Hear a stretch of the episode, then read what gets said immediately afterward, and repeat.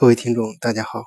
最近在做《十一个方程式》这个系列节目的时候，我越来越意识到自己内心中那个老科幻迷被逐渐唤醒了。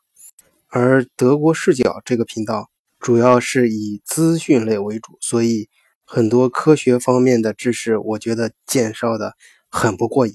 所以我决定再开一个新的频道，名字就叫“穿越时空的邮差”。专门介绍一些有意思的科学知识和科幻故事，而本频道德国视角将继续介绍有关中德和中欧科技、时政、商业、社会等等方面的资讯。